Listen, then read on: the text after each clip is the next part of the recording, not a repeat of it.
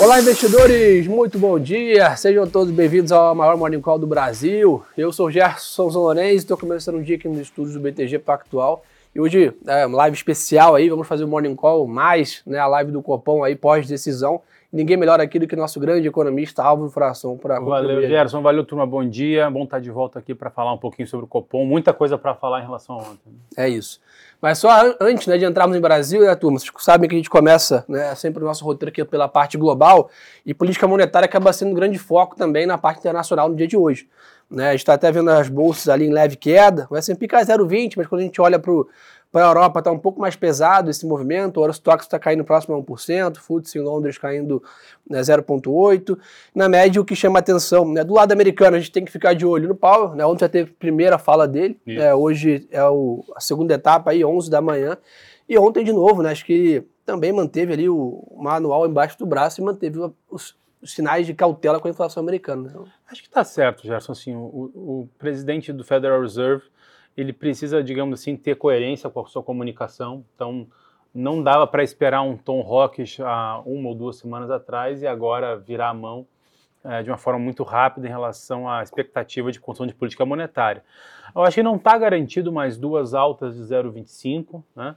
Uh, mas ainda assim, uh, acho que a, a, estratégia do Paulo é manter as expectativas uhum. do higher for longer. Independente se vem mais uma ou mais duas altas de 25, Acho que esse efeito agora ele é marginal para o combate à inflação. O mais importante é quanto tempo ele vai durar, e isso o Federal Reserve vem falando já há um bom tempo. Dado que os núcleos de inflação lá nos Estados Unidos continuam ainda bastante elevados, é muito prudente que a comunicação seja dura, seja rockish. Então acho que eu acho que é certo, só que o mercado como você sabe aí muito melhor do que eu, né, Gerson, ele acaba sendo muito volátil em relação às comunicações, esquece fácil o que foi falado há duas ou três semanas atrás e acaba reagindo quando vem uma fala um pouco mais dura sobretudo em relação ao presidente do Federal Reserve. E dessa linha, né, vale ressaltar que o S&P está 4.366 pontos, né, que é de longe uma rocha, né? bem elevado, exatamente, então não dá para ter isso em, em, linha. E aí, do lado da Europa, que está mais pesado, né, a gente viu hoje o banco da, né, no overnight, o BOE, né, o Banco da Inglaterra, anunciou um aumento de 50 bips também na sua taxa, uma taxa de 5%, que historicamente bem elevada também, né. Exatamente, eu acho que isso só mostra o quanto o mundo ainda está em um pace contracionista de taxa de juros. A gente viu, inclusive, o Banco Central da Turquia sendo de 8,5% para 15%, né? obviamente ali mais anedótico pelo nível de inflação que é a Turquia, mas ainda assim reflete como o mundo inteiro está num ambiente muito mais preocupado e cauteloso, ainda com inflação, que no Brasil não é diferente. Boa.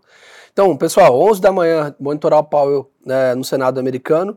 E além disso, né, tradicionalmente, hoje é quinta-feira, temos dados de seguro-desemprego às 9h30 da manhã e vendas de casas é, às 11 horas. Né, e além disso, para coroar estoques do petróleo às 11h30. Então, só recapitular os horários, 9h30 11 e 11 e meia. São os três grandes horários aqui da parte internacional, dados de petróleo, casas, fala do Powell e também seguro-desemprego. Então, uma bateria grande de dados, por isso que eu acho que o, o, o S&P Futuro abre completamente de lado, vai tomar uma direção mais clara aqui nesses horários.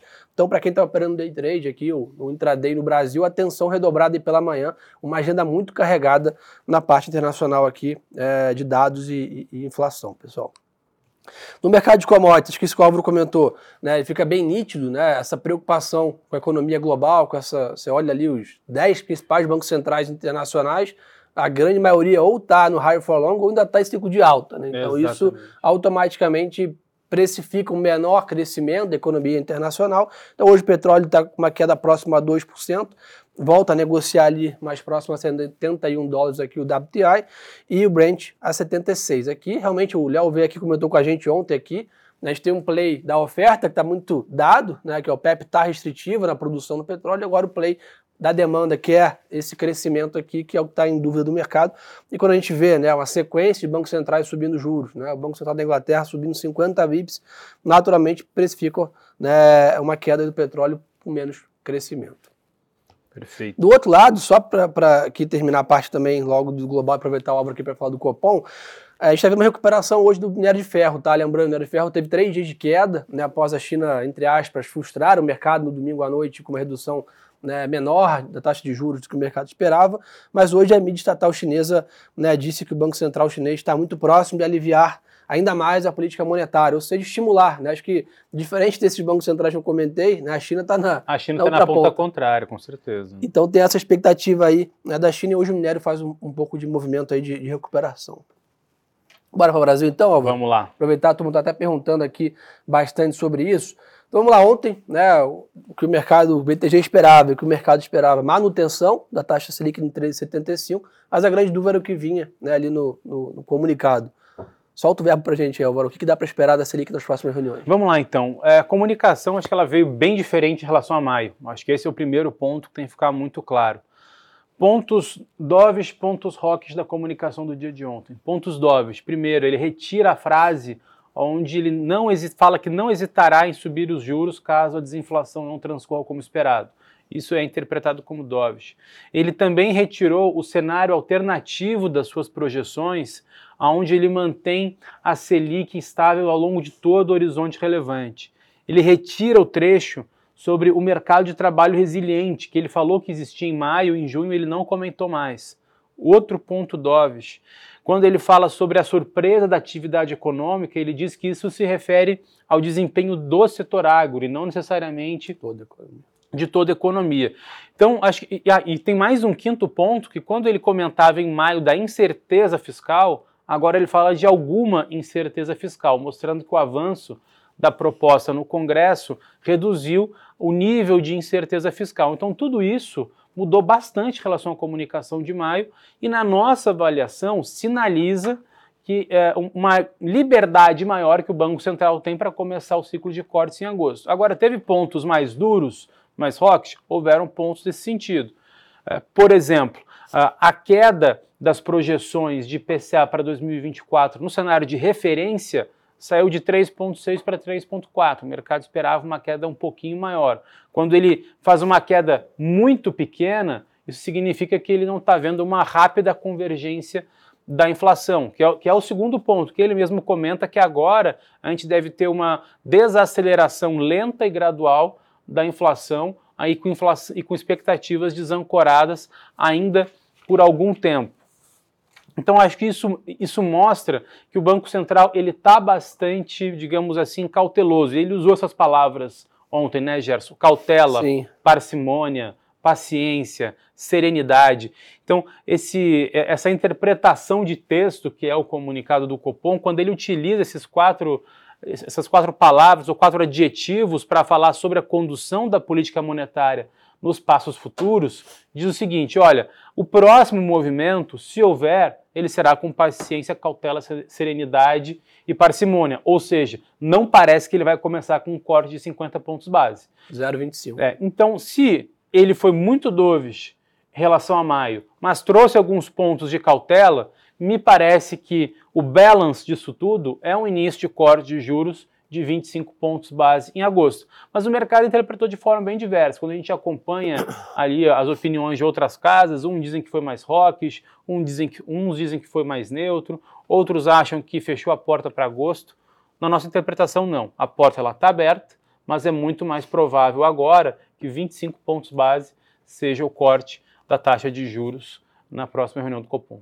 É, até porque daqui para agosto né, temos uma grande bateria de dados né, para saírem de, de inflação de atividade. Temos aí provavelmente o avanço da reforma tributária também, né, que pelo que tudo indica na pauta. Então, óbvio, né, o Banco Central também sempre gosta de deixar é. muitas vezes as duas saídas né, ali no comunicado, até porque ele como é de maneira correta, ele vai ser guiado pela, pelos dados. Né? E semana que vem, vale lembrar, tem o Conselho Monetário Nacional. Excelente ponto, que, que vai é um, definir ou discutir toda a meta. Que né? vai discutir o sistema de metas de inflação. O mercado ele tem é, com, ele está com o feeling que o centro da meta não deve ser alterado, muito porque o ministro da Fazenda, Fernando Haddad, não vem comentando sobre esse ponto. A ministra Simone Tebet, que tem falado menos em relação a esse tema, mas da última vez que falou, disse que o centro de meta de inflação era um não tema dentro do planejamento. E quando o ministro Fernando Haddad ele se comunica em relação a isso, ele fala mais sobre o horizonte do que exatamente o centro da meta. Então, se semana que vem a mudança for de ano calendário para horizonte móvel, ou seja, a gente vai começar a controlar expectativas 20, sempre de 18 a 24 meses à frente, coisa que o Banco Central fez na prática já, mas agora ele pode fazer de uma forma efetiva. Isso pode ser inclusive uma melhoria é, para a autoridade monetária, dado que o mundo inteiro utiliza esse sistema. Se mantiver os 3% de meta, ah, pode abrir, acho que, acho que confirmará o corte dos, dos juros a partir é, de agosto. É, de novo, acho que os pontos rocks do comunicado não foi para tirar as probabilidades de início de corte de juros em agosto, sim. mas sim para evitar que a curva começasse a precificar duas de 50 mais duas de 75, que acelerasse demais. Que até aconteceu nos Estados Unidos, né? O mercado precificando um otimismo muito diferente do que o Paulo vinha falando. Exatamente. Depois teve que convergir e o mercado acaba sentindo. Né? Então eu acho que é isso que está acontecendo. Eu acho que os pontos rocks vieram mais para dar alguma serenidade para aqueles que queriam apostar numa aceleração ainda mais rápida na curva de juros até o final desse ano e do próximo ano. Bom, e o pessoal perguntou aqui se a gente deve ver uma, um grande precificação no mercado hoje ou, ou, ou, na média. Eu acho que não tem nenhum driver aqui para a gente ter uma grande performance para nenhum dos lados aqui, dado que ninguém esperava uma queda da Selic né, na média ontem Exato. e a grande maioria estava com esse call de agosto, talvez vai ter algum ajuste ali e tal, mas na média nenhuma grande né, virada ali, uma pivotada na reunião de ontem. Né? Eu também acho que não. Acho que sim. Sendo muito específico, talvez ali o, o, o contrato futuro de setembro pode dar uma emagrecida, né? pode reduzir ali as probabilidades de 0,50 para para 0,33, ficar Sim. alguma coisa no meio do caminho dado que teve esses pontos rocks e que parte do mercado entendeu a leitura como rocks. Acho que isso pode acontecer, mas eu concordo com você. Eu acho que para a dinâmica de bolsa, eu acho que isso não não traz uma interferência muito grande, grande, nesses ativos que acabam performando muito com o fechamento de curva de juros, como foram os índices de small caps, as empresas mais alavancadas. Né? Exato. Boa. Então, pessoal, esse é um pouco do copom de ontem. Acho que agora é monitorar né, de perto aí os próximos indicadores e avanços. É, aproveitando aqui para dar um pouco do noticiário de Brasília, né? Ontem o plenário Exato. do Senado aprovou o texto base do arcabouço, né? 57 votos a favor é, contra 17 contra, e agora o projeto volta para a Câmara ali para a segunda rodada na Câmara dos Deputados. É, esse é um ponto importante, Gerson, pelo seguinte: foi aprovado que uh, Fundeb e piso de enfermagem Uh, desculpa, não, é Fundeb e, e, o Fundo Constitucional do Distrito Federal ficam fora da regra do teto de gastos, é, que é um, é um desejo do Senado, do relator Omar Aziz, é, mas que na semana circulou na imprensa que o relator na Câmara dos Deputados, o deputado Cláudio Cajado, era contra a retirada do Fundeb desse texto. Houve, obviamente, conversas e negociações é, nessas últimas horas, Agora, na Câmara, a gente não sabe se isso vai ganhar uma celeridade, se, o, se a Câmara vai aprovar o Fundeb fora do teto, ou se ele vai tentar reincluir uhum. esse, esse, essa pauta para dentro da nova regra fiscal. É algo muito é, talvez sensível ali, pequeno em relação ao, ao, assunto inteiro, como o Gerson acabou de comentar. Eu acho que o arcabouço fiscal está ganhando contornos finais dessa história. Mercado, mercado na parte fiscal, na parte política, já começa a migrar os holofotes para a reforma tributária, que deve ganhar tração, tração nas próximas semanas e isso pode sim ajudar a fazer preço. Se nas próximas semanas, Gerson, a gente tiver manutenção do centro da meta de inflação, aprovação do, da reforma tributária, do IVA dual na Câmara dos Deputados antes do recesso, aí sim eu acho que são dois drivers importantes que podem destravar risco, que pode fazer andar bolsa de valores, independente da decisão do Copom em agosto. Boa, acho que isso que eu ia te perguntar, você acabou respondendo, né? Então, a próxima etapa para monitorar em Brasília é, esse, é essas possíveis ali, né, semanas antes do recesso, se o governo vai conseguir emplacar a sua intenção de votar pelo menos na, na Câmara dos Deputados aí o IVA, né? Exato, perfeito. Boa. Até para recordar a todos, pessoal, o IVA faz parte da reforma tributária, né, que é basicamente trazer aí uma melhora né, da eficiência fiscal entre os estados no Brasil, unificação dos impostos, criando um imposto de valor agregado único, né, trazendo, tirando um pouco das, das diferenças que existem na tributação entre estados. Isso pode trazer mais eficiência econômica para o Brasil, que a gente tanto bate aqui né, que traz crescimento do PIB, né, e, e, como o Álvaro comentou bem, vai direto né, para a Bolsa ali, vira lucro das companhias. Para você ter ideia, Gerson, no ranking Doing Business, o Brasil lidera o ranking de horas gastas com pendências contábeis e tributárias, duas mil horas ano, Se não me engano, em segundo lugar está a Venezuela com 800, em terceiro lugar a uhum. Bolívia com 500. Então, assim, o Brasil lidera de longe um ranking muito negativo. A reforma tributária do IVA dual, né, ou seja, um, um imposto único para a federação, outro imposto para entes, subentes nacionais, estados e municípios, isso tende a reduzir essas duas mil horas anos para, sei lá, 200 ou, ou, ou 150 horas. Isso, uh, essa, essas horas que você economiza, você tende a gerar produtividade, tende a aumentar ali o crescimento econômico. Isso é muito positivo para o país. Por isso que é uma pauta que ela é estrutural, ela é importante e justamente por ser estrutural que ela pode, é, caso avance no, nesse, nessa velocidade que tem se falado, pode ser mais um driver aí para fechamento de curva, sobretudo nos vértices mais longos, onde os riscos estruturais fiscais acabam tendo mais ação. Boa. E só para terminar Brasília aqui, pessoal, o Senado adiou para o dia 4 de julho, tá? Essa batida do, do Gabriel Galipo para a diretoria do Política Monetária do BC, né? Ele vai ser cotado aí para assumir essa cadeira. É, e o Tesouro faz hoje leilão de LTNs aí, é, e a Receita Federal divulga a arrecadação de abril e maio. Mas sem dúvida aqui o mercado vai refletir Copom e começar a precificar aqui essa visão das próximas reformas. Só para dar uma color aqui da, das empresas, pessoal, o Grupo Francês Casino realiza hoje tá, um block trade para venda da, do restante das suas ações no açaí, né, 11% de participação, então deve né, ter bastante é, liquidez nos ativos hoje nesse block trade.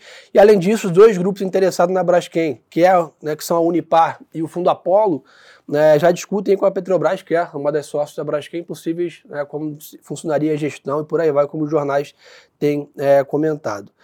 É, então, só para lembrar a todos também, né, a Vamos vai fazer aí né, um follow-on é, também. Então, a gente começa, a gente vem comentando aqui, né, Álvaro, a gente começa a ver ainda que de maneira né, incipiente o mercado de capitais começando né, com os follow-ons e M&As, o mercado começando a dar sinais que tem pipeline, que tem ânimo, só está esperando condições de mercado para voltar a aquecer. Né? Perfeito, Gerson. Se a gente olhar na curva de juros hoje, o quanto há de precificação de corte até final de 2024 é mais de 400 pontos base. Então acho que isso aproxima muito o Brasil do seu juro neutro, do seu juro estrutural, e isso tende a ganhar atração também no mercado de capitais, algo que é muito positivo para todo mundo, dado que você é, populariza o acesso aí ao crédito privado. Boa. Então, turma, acho que vamos dar para esse mercado global de olho em política monetária. Os Estados Unidos tem uma grande bateria de dados pela manhã, então o mercado abre de lado. Né, nos Estados Unidos e Europa sentindo essa pressão aí de alta de juros em alguns bancos centrais né, do continente, precificando ainda né, um combate à inflação mais duro por parte dos do, do diretores aí, né, de política monetária dos bancos centrais. Alvarão, obrigado aí pela parceria de sempre, é muito bom. Valeu, Gerson. Aqui do Valeu, Copom. turma. Quem quiser mais conteúdo, pessoal, segue a gente no Instagram né, e nas outras mídias sociais, Gerson Zanorenzi e Álvaro Furasson.